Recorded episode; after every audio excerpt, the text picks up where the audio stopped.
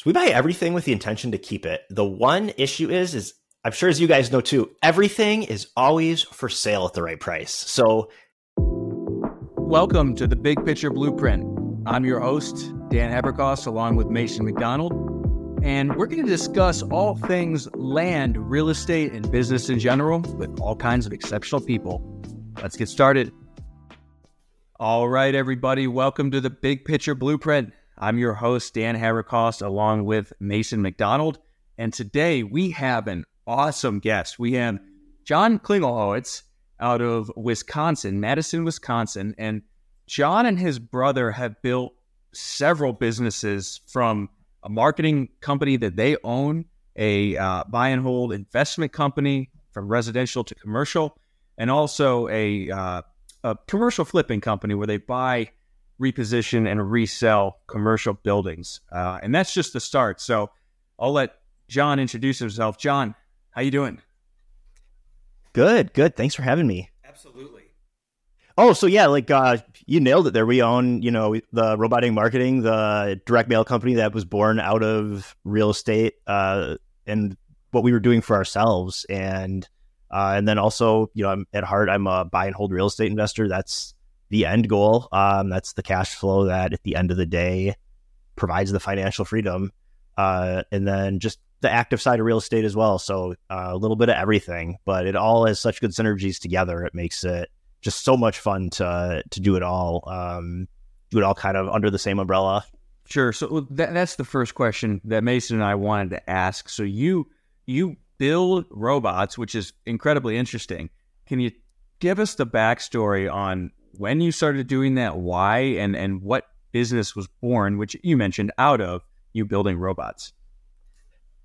Yeah, so it's a fascinating story, and like so many businesses and entrepreneurs, they see problems and create solutions. So uh, we never intended to set out um, starting a direct mail company. When we were buying real estate for ourselves, we were like many people trying to find uh, good off market deals, and we did that by sitting at the kitchen table, handwriting envelopes. We knew they would get opened uh, and we were getting calls, good conversions, but we couldn't send enough of them.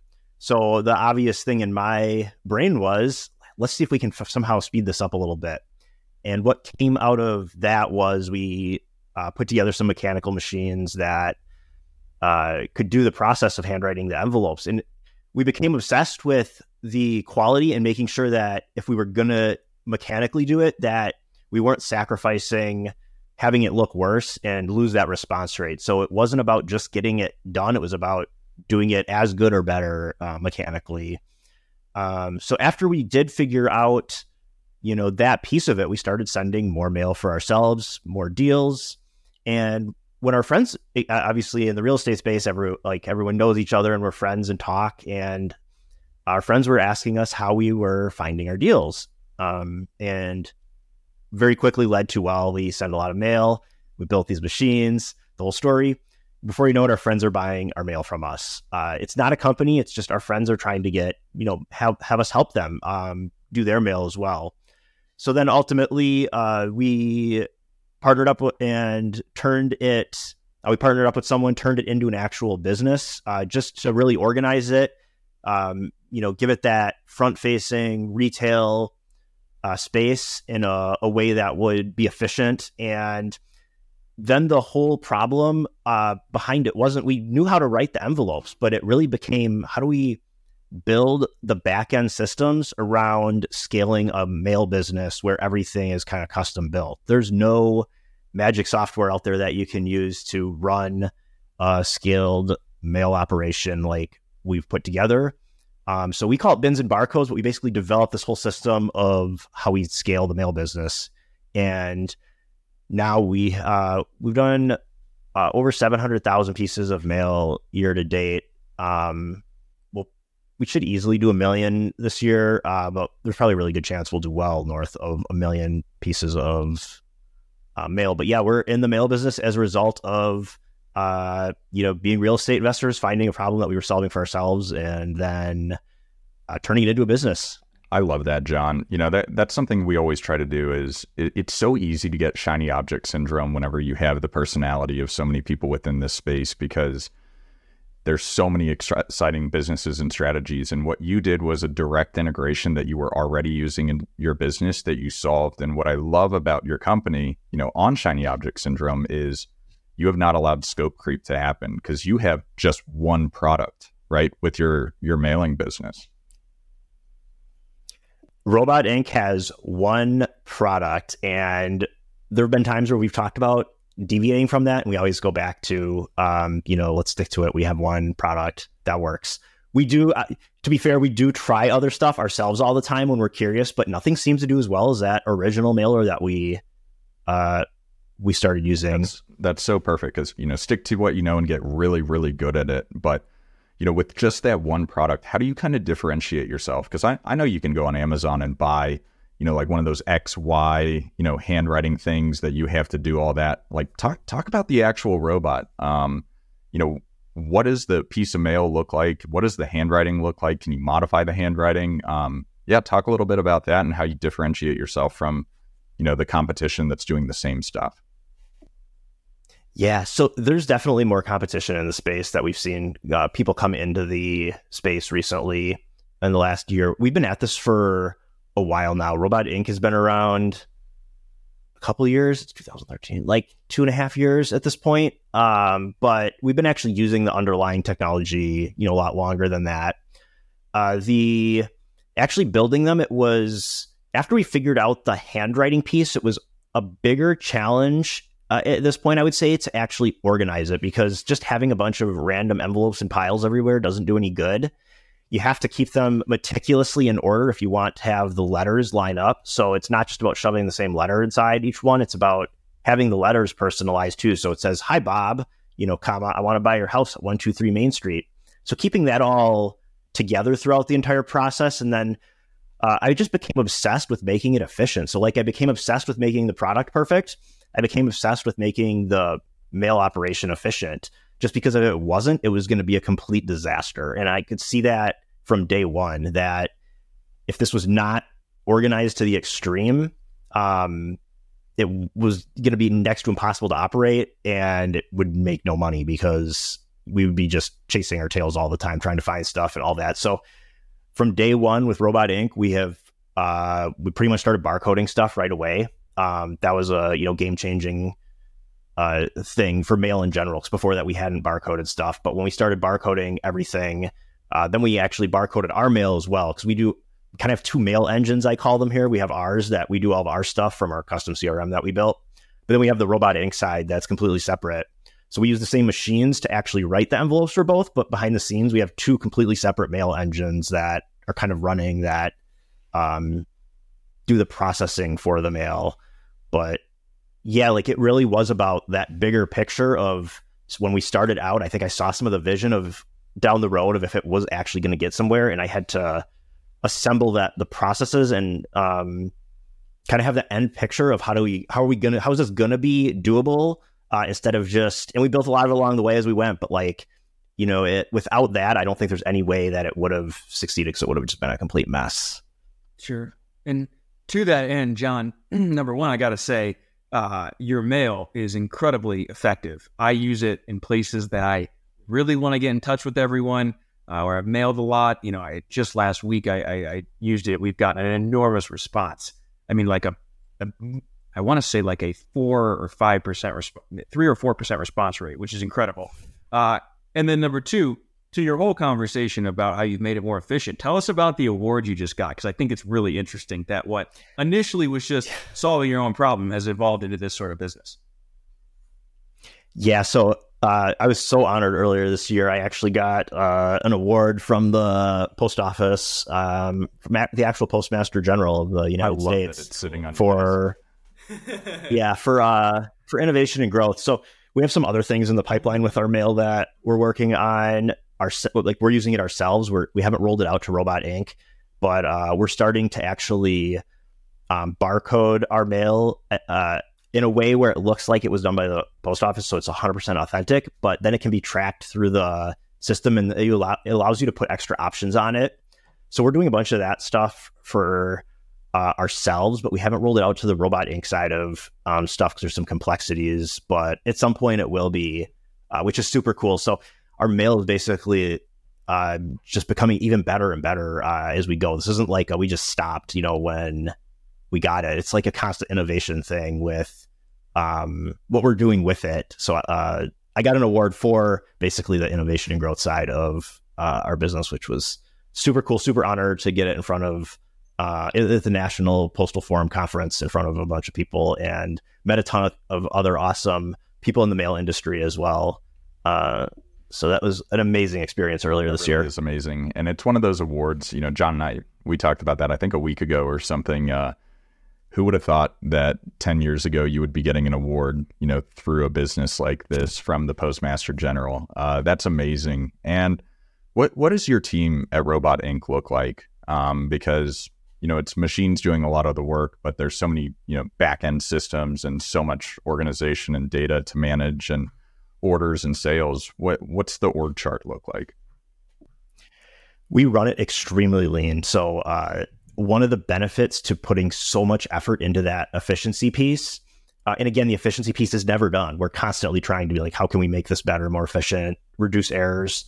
Um, we actually run it with two full-time team members uh, and then myself as well but uh, it's a, a, lean team that we run the three people? um, that's yes, we run all of the operational side of it with three. We we sales is separated from that. Um, the guys upstairs doing real estate stuff do a little bit with the sales on RIM as well for the inbound leads we get when it's, it's more of a sales conversation rather than operational conversation. But yeah, it's the incredible thing. And in all reality, the incredible team here does most of the work. Like I, they were on vacation. Both um, the two of them were on vacation. The uh, the stars aligned where they were both gone at the same time. And like it's amazing how how well they do keeping the operation going. Um so yeah like i love the efficiency thing though. It's just become an obsession. Yeah that's really cool. It's been awesome from a third party to watch you hire those people and make that business more efficient and more off your plate. Because i know that wasn't the case you know a year and a half ago. So that's been really cool to see. Yeah, it's definitely gone through rough patches. Robot Ink. during some of the scaling it's been it was tough early on because we would see these huge influxes of orders and we just were not geared up for it. So it was a lot. Um, but we've really gotten it down and just uh, it's now exciting when the big ones come in because we know we can do it. Uh, and just how we we do things with the monitoring the capacity as well. Uh, we keep our finger on the pulse to try not and ever um, make it make, let ourselves get in a situation where we can't keep up. So like we have some good systems in place to be able to uh, like burst our capacity with um, Robot Ink. as well, which is cool. What do you think your capacity is at? Because you said you're at seven hundred thousand. You know, it's July twenty eighth right now, so you're right at about you know averaging one point two million per year for this year uh, would be the assumption. How much do you think with your current systems, current team, how big do you think you could operate right now? How many pieces of mail per year? Uh, with adding a little bit of technology, more technology in, we could pretty easily get to three to three and a half million um, pieces of mail a year. The biggest key to success, it's almost like the secret to the success with the mail business is the goal is always to run it during business hours. But what happens is when it gets really busy, uh, I kind of call it the bursting capacity is I'll just work later at night or very early in the morning and we can get more hours in. It's all about just hours of production. So by not allowing us to normally run extreme amounts of time and keeping it in the business hours, like always trying to keep it in the business hours, uh, we always have that burst capacity for when we do get behind. And that's been a really uh, great thing that we keep in our back pocket. Gotcha. So this is a business born out of improving one of your others. So we got to talk about the real estate. Uh, if you have anything more you'd like to say on Robot Ink., feel free to. But the the the core of your business, where did you start, and what does that look like as far as the buy and hold side of things? Your apartments, your grocery stores. Yeah, so we started with a duplex. Um, coming out of the last the the the 2008 recession is when we st- we coming on the upswing of that. So like we we didn't buy while the craziness was going on. We bought when the dust had settled a little bit. And that was when we jumped in the game. All started with a duplex, like with so many people, like how so many people get into the real estate space, and it was slow. So we bought a duplex. You know, waited a year, bought another duplex. Uh, waited about another year, bought another duplex, and then it started to snowball a little bit, where we started buying more. Uh, we actually sold that first duplex. One of the best moves we made was that first duplex was kind of a the one that was annoying. Like we were always having the issues with it, but it had we got it at such a deep discount that we were able to sell it for so much that we were able to pay off the second duplex that we bought. And we immediately went and got a line of credit against that duplex. And that was what really started accelerating the business. That line of credit uh, opened up a world of opportunity to go write cash offers. So after that, we were off to the races with um, scaling. I want I want to unpack that a little bit. So one, you know, you had all this equity built into that second duplex, you know, paying it off and everything. Um, with that line of credit, how does that work of going out and making a cash cash purchase on another property and then, you know, I guess refinancing it and kind of just step by step for the ignorant, walk us through how you use that line of credit to go buy more real estate. Yeah, so uh, you know, in simple terms, what we do is we keep that line of credit ideally, you know, paid off. We're not using it for operational things ever. It's for doing the big deals. And when we find a property that we want to make an offer on, it is so competitive and so complicated when you get financing involved as a contingency. It's way easier to write a cash offer. So we uh, basically write the offer without a financing contingency. And then we'll get our banker to provide us a letter that says we have funds available.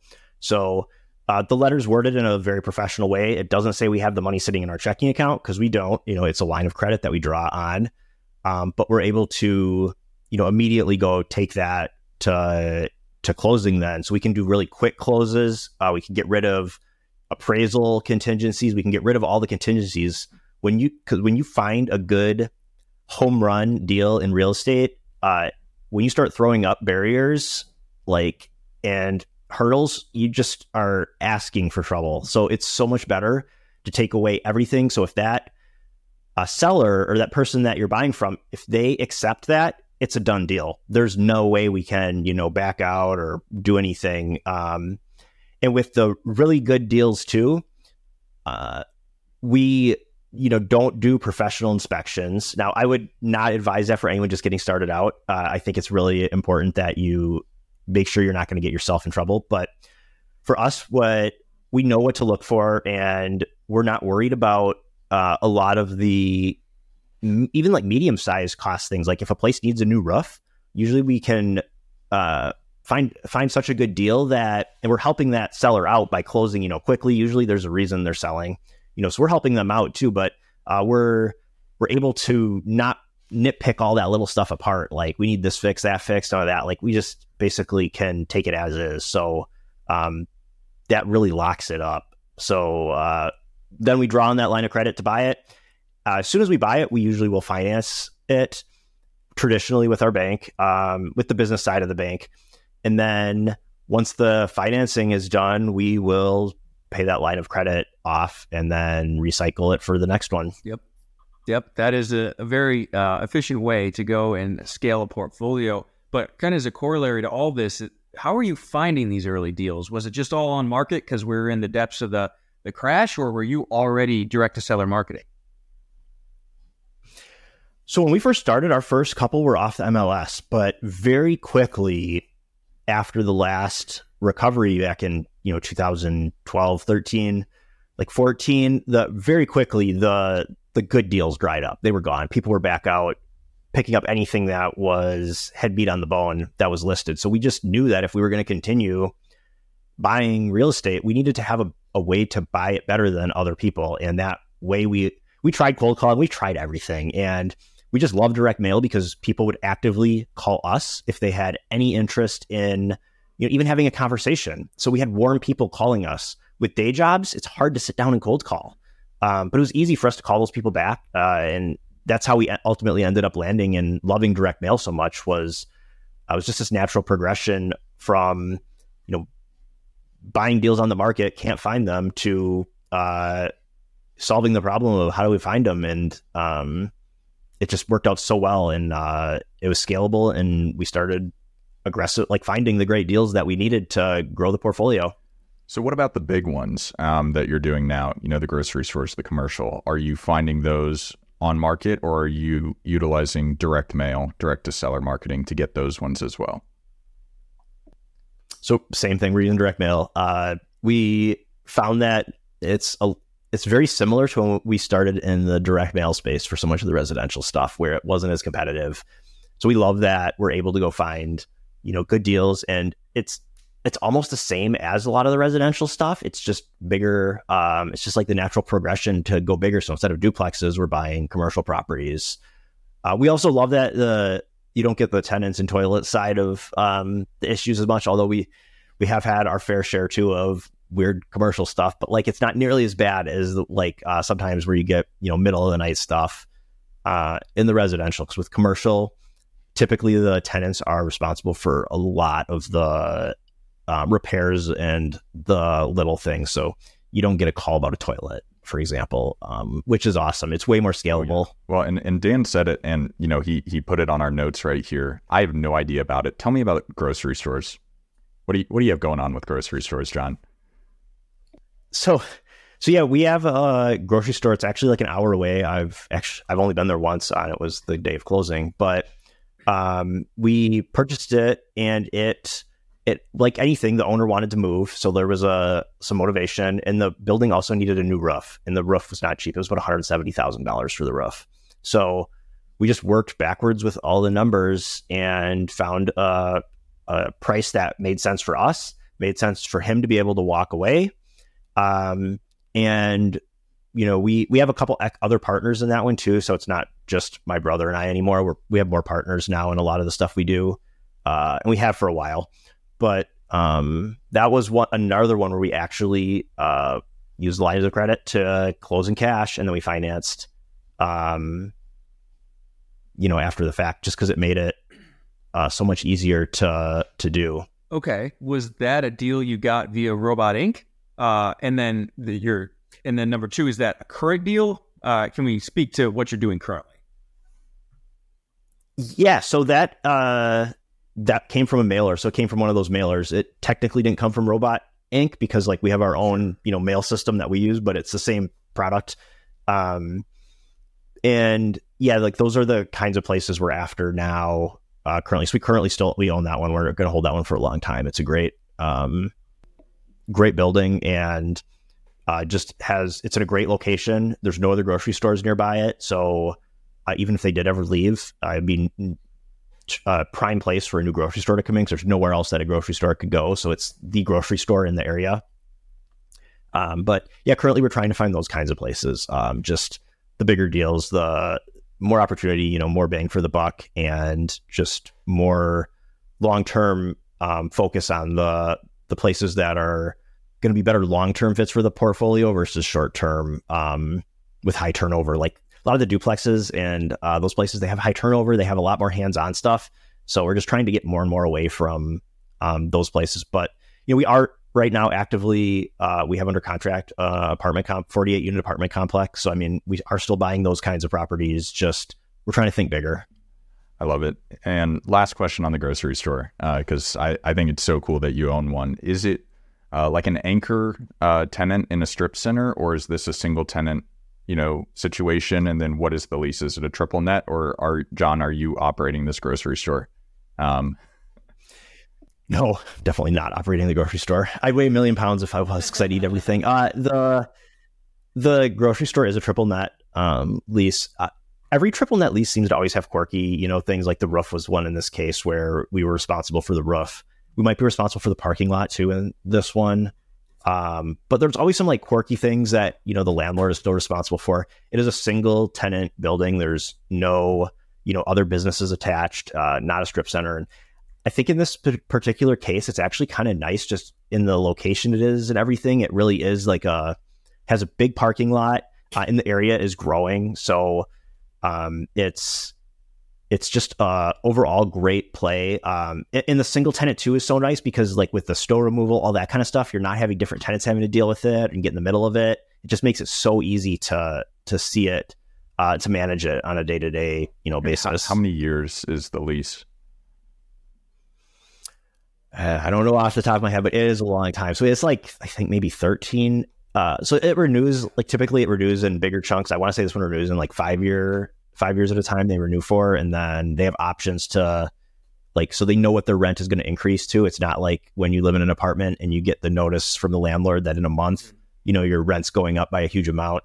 They know for the next uh, like 10 plus years what their rent will be if they it will be if they stay and they're guaranteed that it'll be at that rate um, and that's also what drives a lot of the purchase price is it's the financials on the building. So that was part of why we got a good deal on it was because the rent was a little bit under the market value. So if they ever did leave um, there's opportunity to get a substantial rent bump. Yeah.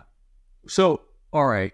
Grocery stores 48 unit apartments. Clearly, you are not backing down here, you know, summer of 2023.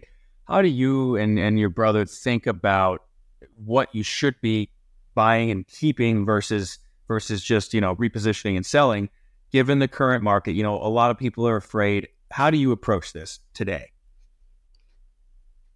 So we buy everything with the intention to keep it. The one issue is is I'm sure as you guys know too, everything is always for sale at the right yes. price. So when a, when the right offer comes along, um, you have to evaluate and look at the specific place. So, for example, if I'm going to buy a four unit for very round numbers here, that probably won't make sense at all. But like, if I'm going to buy a four unit building for five hundred thousand dollars, and I'm making you know a thousand dollars a month on it, and over ten years, you know, I'm going to make 120 130000 dollars if i have the opportunity to sell it today and make $300,000 more after I've owned it for five months, I'm going to sell it and make that $300,000 because it's $300,000 I can reposition, put into something else.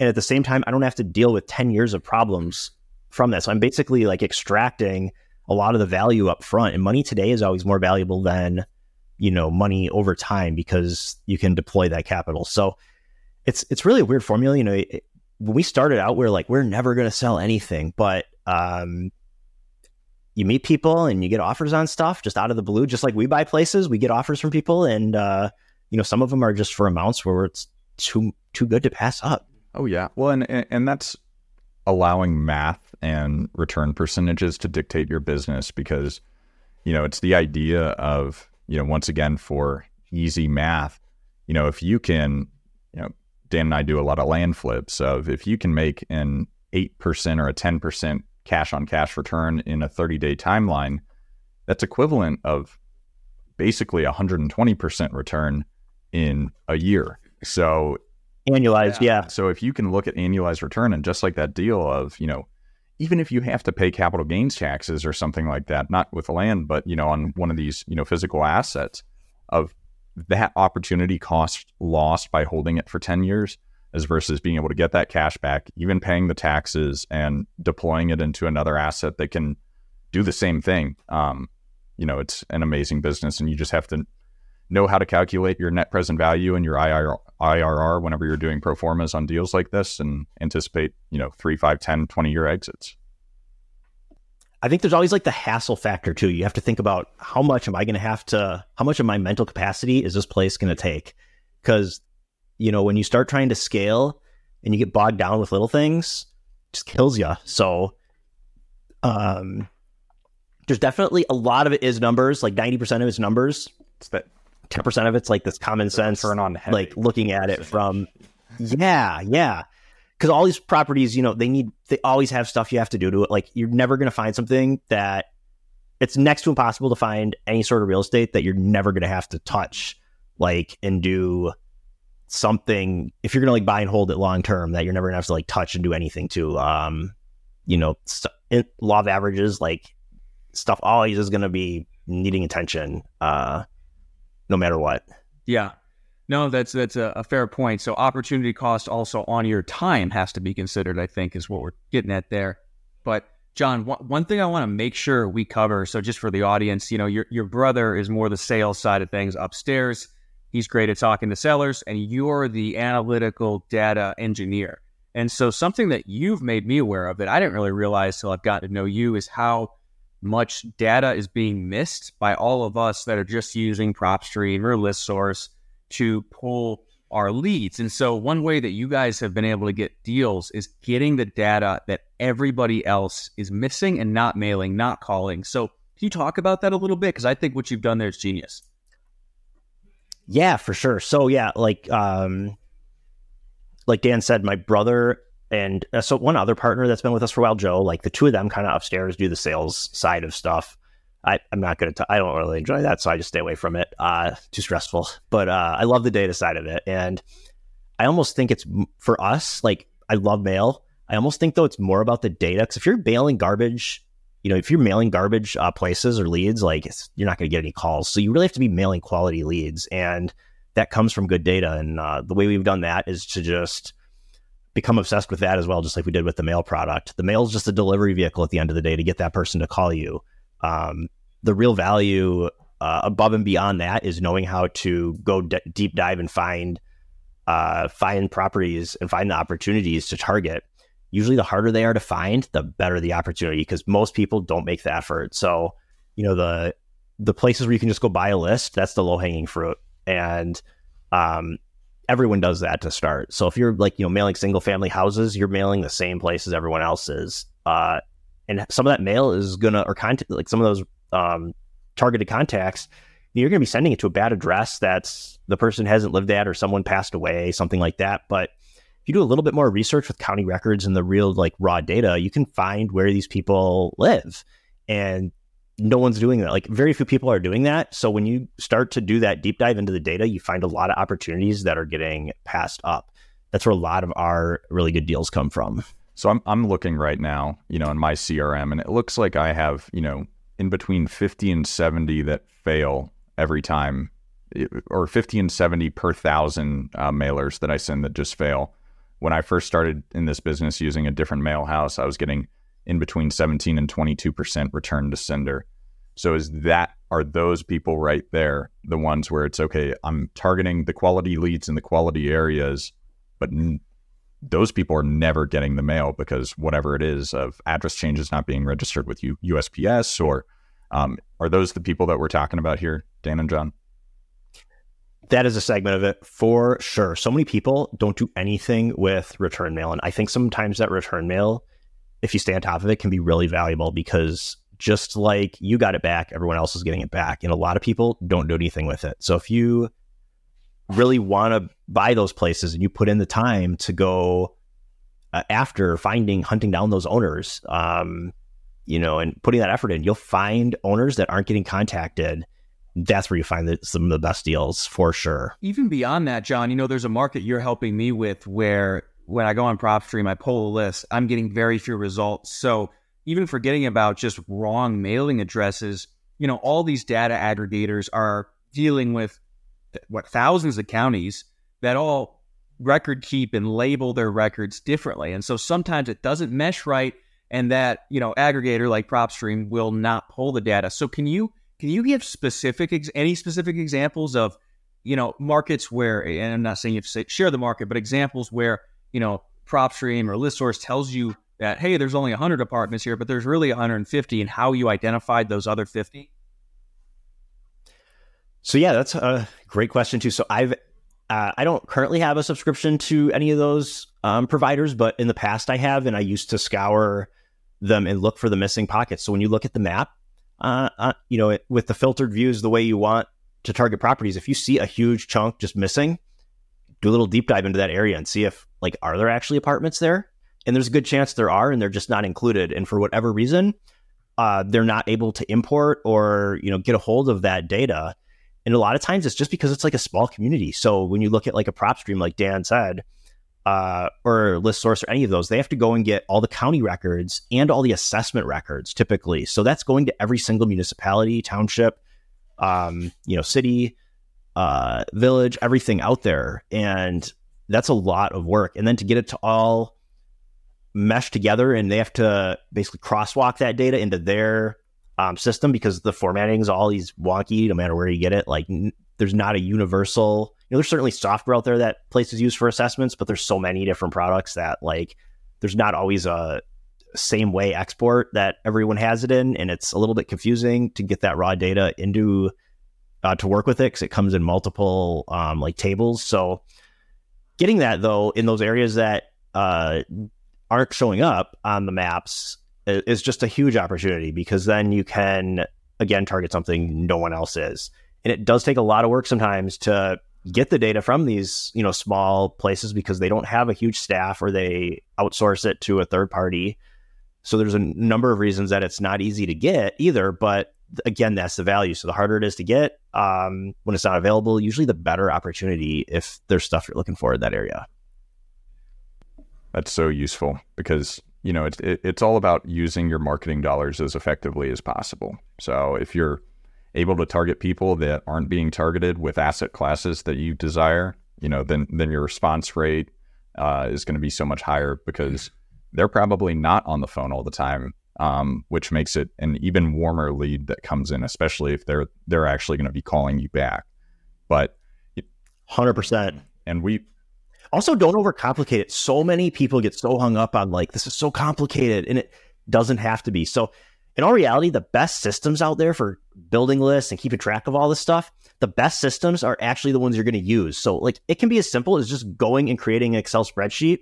If that's your thing and that's what you're comfortable with, sit in front of the TV at night and while you're watching TV, uh, you know, add like 10 or 15 places a night to that spreadsheet. And, but don't just like slop through doing them, you know, put the time in. But before you know it, you'll have a couple hundred and then you have a really good list. Um, you know, at that point because you put the effort in and it's in a way that you understand. It's not like you were trying to load it into some crazy software platform CRM thing that's confusing, doesn't make sense. Like you just have a very simple list in Excel and you'll see success because it's something you can use, know how to use, and then ultimately take action on. Well, and for all the, you know, engineer types out there that, you know, understand APIs and, you know, web scraping and data pull and all all this back end, you know, engineering that, you know, you could utilize. Um, here's an opportunity for you guys out there to figure out how to create a system of, hey, our lists that we pull are the ones that no one else can pull.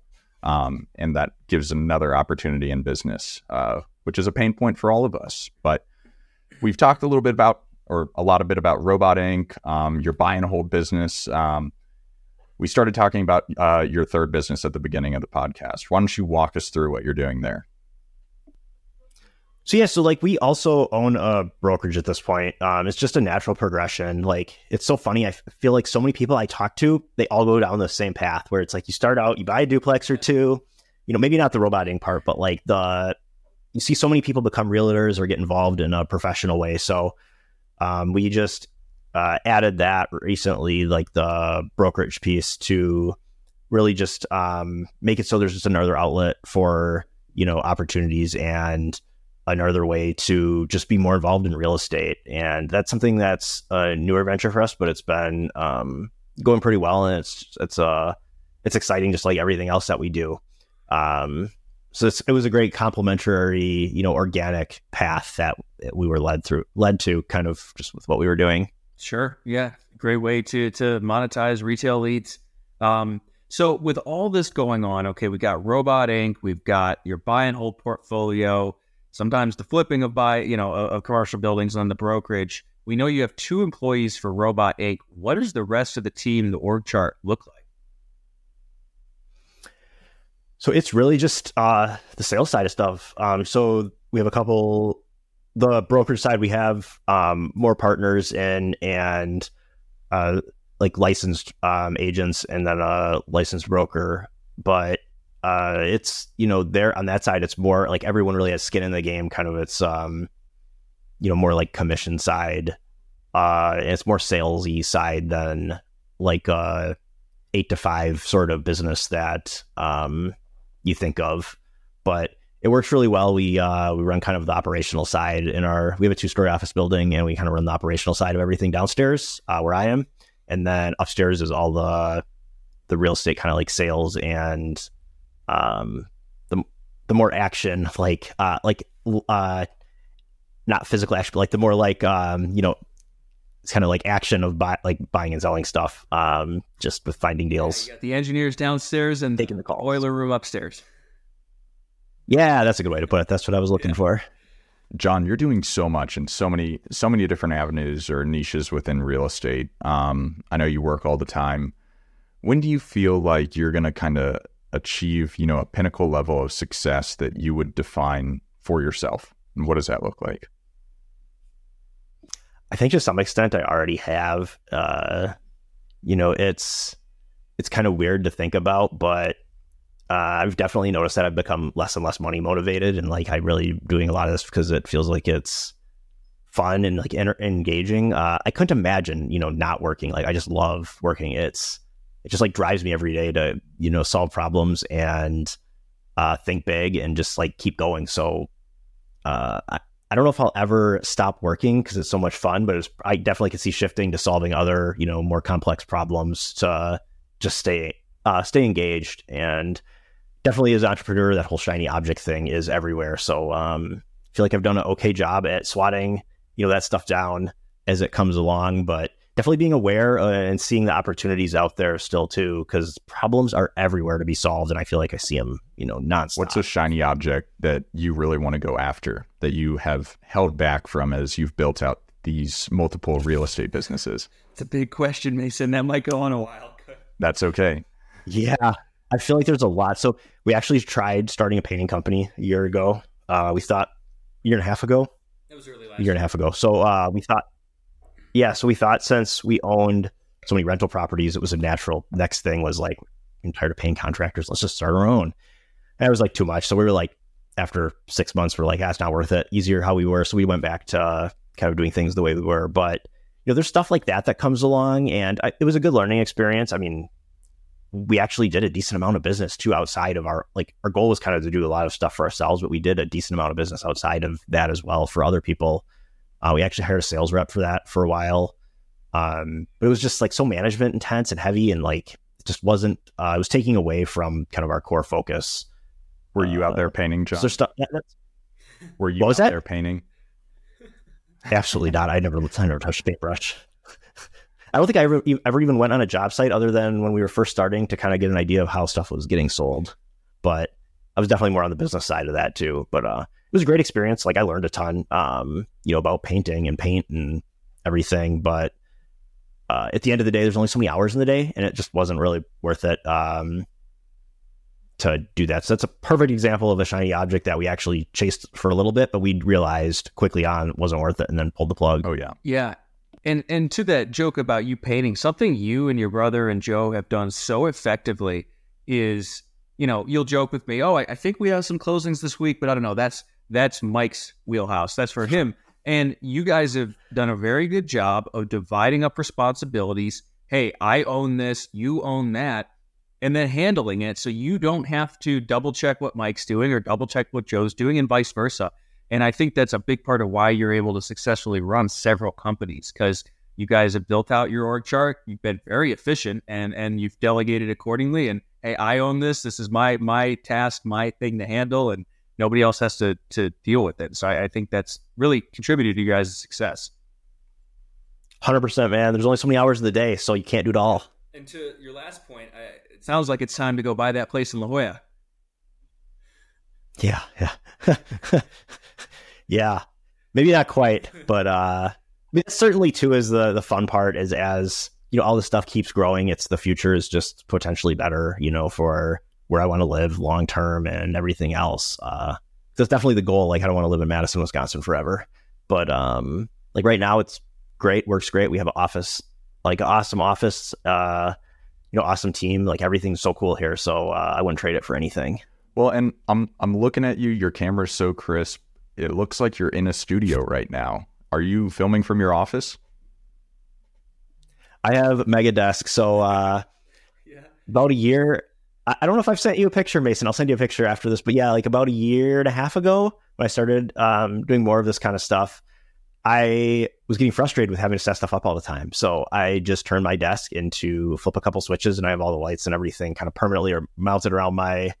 Currently have eight monitors on my desk. Normally seven. Normally seven. I have an extra, one, but yeah. So I have two computers at my desk um, that I can jump between. Like an auxiliary one is a huge help, but yeah, Mega Desk is the best thing ever because I don't have to uh, spend time setting up, and I get a like amazing, you know, look for stuff like this, and for recording ads and social media content. I work with uh, some awesome guys that do a lot of that for me, so I can just turn on my stuff and do a session, like spend an hour with them recording a bunch of stuff, and then they take it from there. So like everything has got to be about efficiency. I feel like because uh, when you put barriers up, then you just are annoyed by it. Well, and you know, I, I love the Dwight Schrute Dwight Schrute office reference to Mega Desk, and uh, yeah, I mean, Mega Desk. It looks really incredible. Um, do you think uh, you're going to get those new Apple goggles that come out so you don't need eight monitors on your desk, where you can have a thousand monitors, or are you gonna you gonna keep it physical?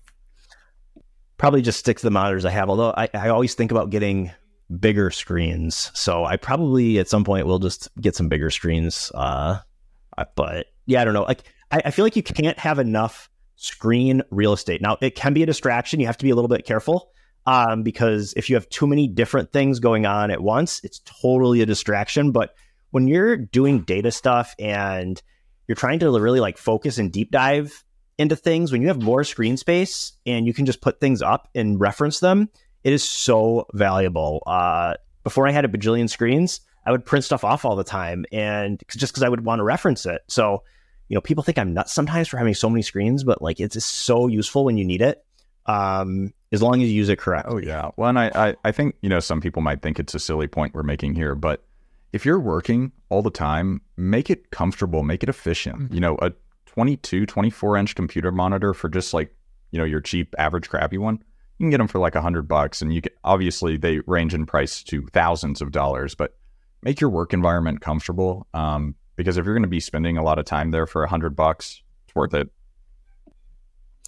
I see so many people go out and buy the cheapest monitors they can to that point, and the screens just like they hurt your eyes. I don't know how to describe it. So, I'm personally a really big fan of Dell's business class screens. I think they're amazing. They're really crisp, and they like I can look at them for 16 hours some days, and my eyes don't hurt at all. Where cheap screens will make my eyes like totally hurt. So, uh, I would totally invest the money in decent monitors, whatever they may be, uh, if you are in front of your computer all Hear the that, time. Dan Haberkost? I've got Dell right here, my friend. Yeah, uh, I just remember uh, one of your monitors whenever I came over was. Uh, That's since like its place, so we don't oh, need to talk about that. Uh, yeah, someone gave me one.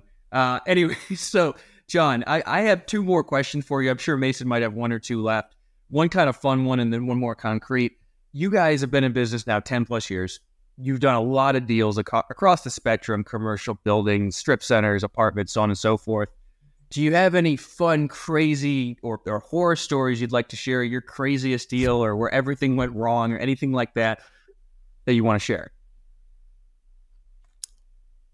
Uh, so I guess in general, I would say as advice, I don't know if I, I guess I kind of have a specific story, but it's more advice. I would say keep stuff simple. Don't overcomplicate like entities, ownership structures, all that, because that's when deals fall apart. We recently had one where we were a couple days from closing and how we planned on structuring the ownership was not working out how we thought. And we had to have just we basically exited like one of our partners just bought the deal which was fine um you know but how we had planned on doing it didn't work because it was too complicated. So uh i think when you're in real estate or in business and anything keep things simple. Don't overcomplicate it. And i'm really good at overcomplicating things sometimes. So it's hard uh to not overthink and overanalyze stuff. Um in real estate with rentals, like you know, there's always things going wrong. I feel like, uh, and we even we even recently had a commercial building where the tenant we had to evict, evict a tenant. Um, but yeah, it's like it's just the the crazy you know things where you know water is running somewhere and like I don't know, just le- random leaks or pipes that break. Uh, we had during a cold spell a pipe break when I had a W two job, you know, and in dress clothes. I'm over there sucking up water in the basement. Like there's no no what else do you do on the coldest day of the year? You can't find someone to come out right away.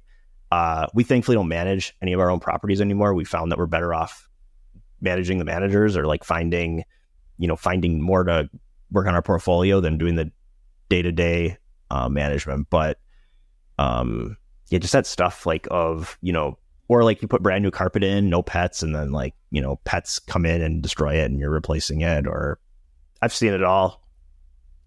Uh, what was the other half of that question, Dan? Was there another part the to that? I was going to say is just, are there any questions you wish we would have asked you? Any topics we should have covered? You know, someone who's a bit newer listening to this. Any points you want to drive home?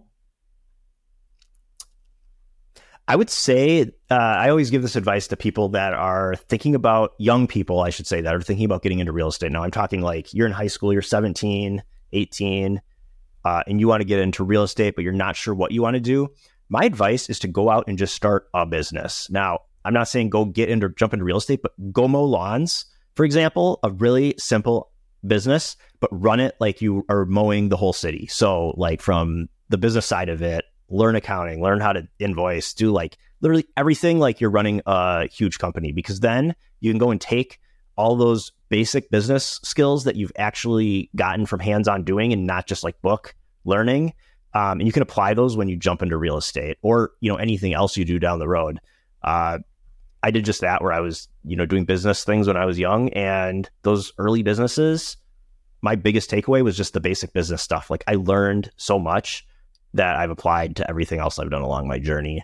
Um, so I always tell that to anyone that's really young and looking to get into like thinking big, wants to go out, do huge things. Like the first opportunity you can, just go start a business, a basic, simple business. Uh, I think that's the best thing you could do. That's such great advice. Um, it, it's not hard to go start an LLC, to do cash based accounting, to do all the stuff that you're talking about. Um, even if you're going to school, even if you're going to college and everything, of um, there's so much opportunity out there to do something in a small way that teaches you the fundamentals. Where you know, selfishly for me, John, I wish I had done that. Of I did it the opposite way of went corporate America to the top, and then going in and starting my own business was so different than working in an established thing because uh, you have to be the one to create everything. Um, so such a that that's such great advice. Uh, as we wrap up, yeah, along those lines too. Then when we went out and started in real estate, like I knew exactly how to open LLC. I know how to do all that stuff. And it was that was the easy part. So I didn't have to focus on, oh my gosh, like how am I gonna go? I have to register here, do what, get a login here, there. But it is confusing. Like no matter where it is, like all that stuff is so overwhelming and confusing.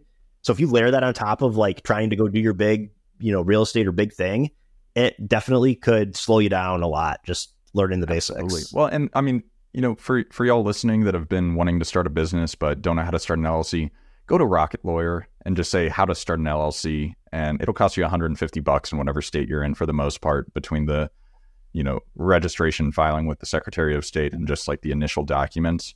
Um, we're not saying do that for you know large, giant, big businesses. You know, don't don't take the template for the operating agreement online. But just like John said, keep it simple. Um, as we start wrapping up, uh, John, you know, um, I I think that was such tangible, amazing advice to kind of end on. But uh, promote yourself. Uh, where can people find out more about you? Um, what services do you want to offer, and how can people help you? Robot Ink.'s the best probably way to to find me. So uh, just Robot Ink. Marketing, I N K uh, marketing.com. Uh, and I'm sure you guys, could, if you put a throw a link in anywhere, just probably throw that one in. That's the easiest, uh, universal way. Um, you know, and I don't know, like I honestly love helping people with Robot Ink. That's the other part of it. So, uh, you know, if anything, if you've ever been curious about direct mail, uh, love to see if we can help you out somehow.